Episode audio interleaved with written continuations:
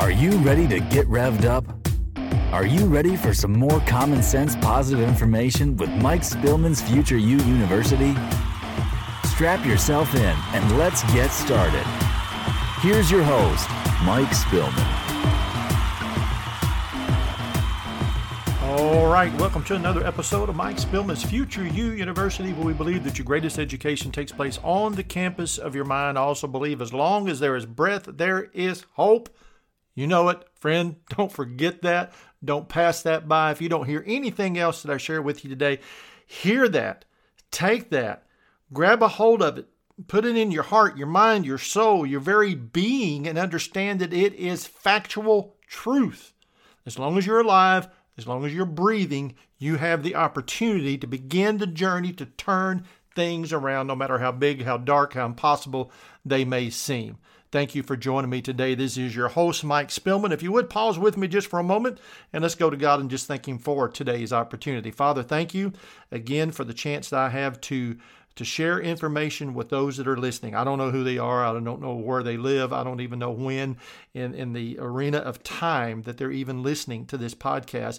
But whatever all of those things, whenever it is, Father, I pray that you can impress upon them the fact that they're not listening by accident. There is a reason that they are here. Thank you, Father, for all that you've done, all that you're doing, and all that you promised to do. And in the power and the name of your Son, Jesus Christ, I pray, Amen.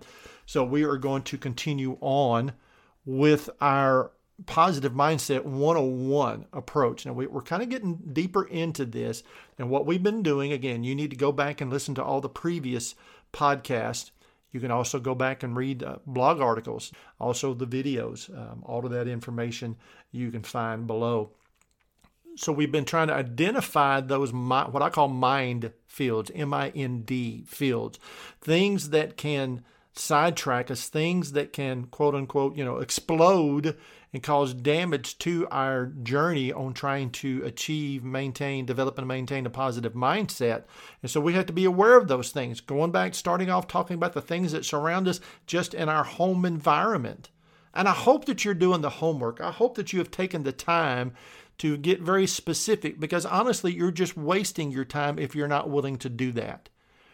And if you find yourself uh, to where you have failed often on goals that you have set, maybe you need to pay attention that this may be one reason why, that you're not willing to put the effort into it that is required and is necessary.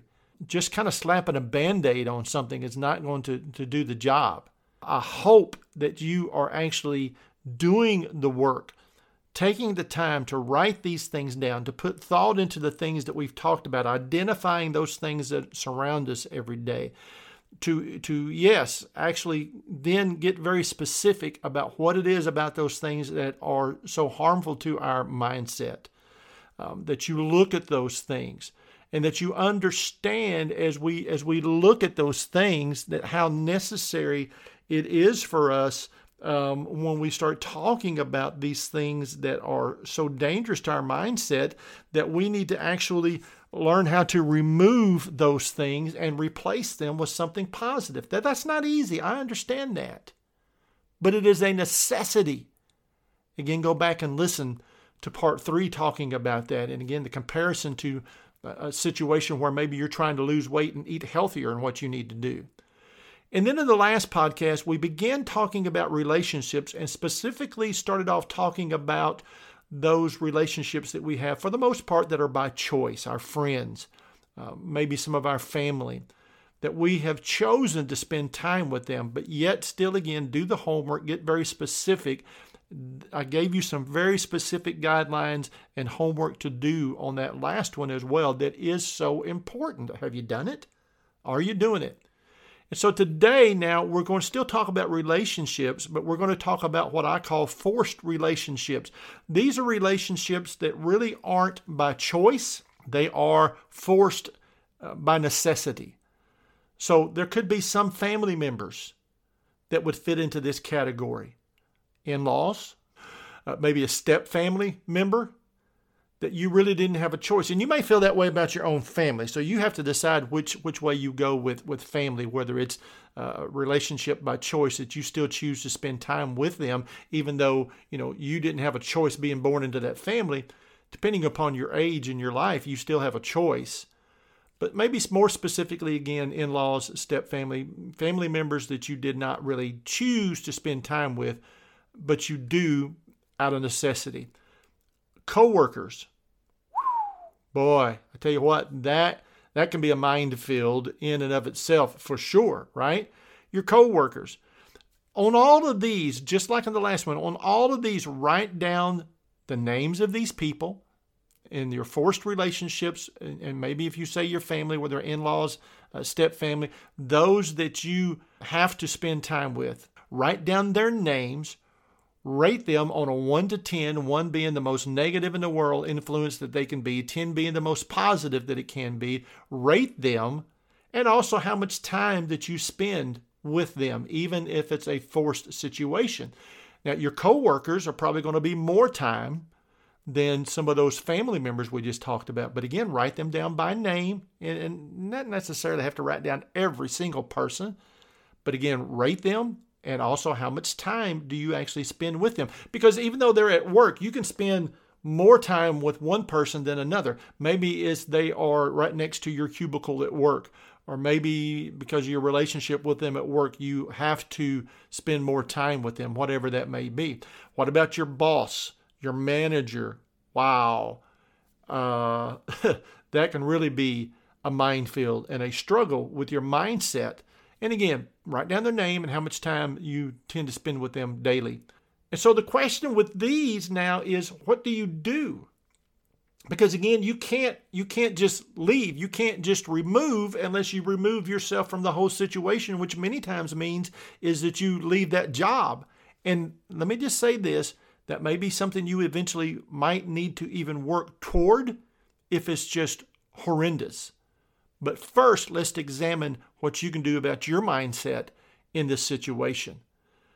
Because there are things we can do. And here's, I'm going to sum it up this way. Uh, and again, not trying to oversimplify, but you just need to adapt. Sometimes that's all you can do.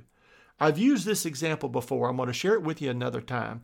My wife is an expert and a pro at this. I sit back in amazement uh, at what she has done in this area. One particular job she had, when she started the job, almost everybody that worked there told her, stay away from this particular lady that was an assistant manager. Dum dum dum. I mean, from what they you know told her, it was almost like she ate children or something. I mean, you know, she was a horrible person. And my wife noticed she did tend to have a bit of a, a, a gruffy uh, approach to everything. But my wife determined that she was going to adapt to the situation and she was determined that she was going to do everything she could to get a smile out of that assistant manager, at least a smile, every single day. And she was determined and she accomplished her task. People were amazed even at the fact that she was even attempting to do so. How much of an impact that it had? Well, by the time she left that job, probably after about a year or so, the assistant manager actually knitted her a throw blanket, hand knitted this blanket for my wife. Wow. Honestly, I wish I could tell you that I had that ability. I do have the ability. I wish I could tell you I had the patience to do that. I just simply don't. But what do you need to do to adapt? Make it a game, make it fun. Be determined that you're going to do something, even with that coworker that just is a pain in the rear end, that you're going to do something to cause them to smile, to force them to smile, to force them to laugh, whatever it may be. Listen, again, you're in a forced situation, whether it be with some of your family members, your coworkers, whatever it may be be very specific again, labeling the things that I told you to label, but then ask yourself what specifically now, right? Because again, with your, your friends by choice, again, you may need to remove. This is where first, uh, you know, you need to get where you kind of look at that and you kind of go like, ouch, on some of these people. And you do have the ability to remove, and we'll talk about that more specifically uh, very soon. But in, in these situations that's forced out of necessity, you're going to have to learn to adapt and you're going to have to kind of figure out a way. And the best thing to do is try to figure out a way to make it fun and be determined that you are going to be the one that's going to have a positive impact on them. Easier said than done, you bet. Doesn't mean that it's impossible. Thank you for joining me again today. We will continue this discussion uh, on this approach to achieving, uh, developing, and maintaining a positive mindset in our next episode. Until next time, I want to encourage you to have a blessed day by being a blessing. That's what we just got through talking about by being a blessing in somebody's day. And whatever you do, be sure to make it an awesome day because, hey, who else is going to do it for you? Here's your answer absolutely nobody. See you next time.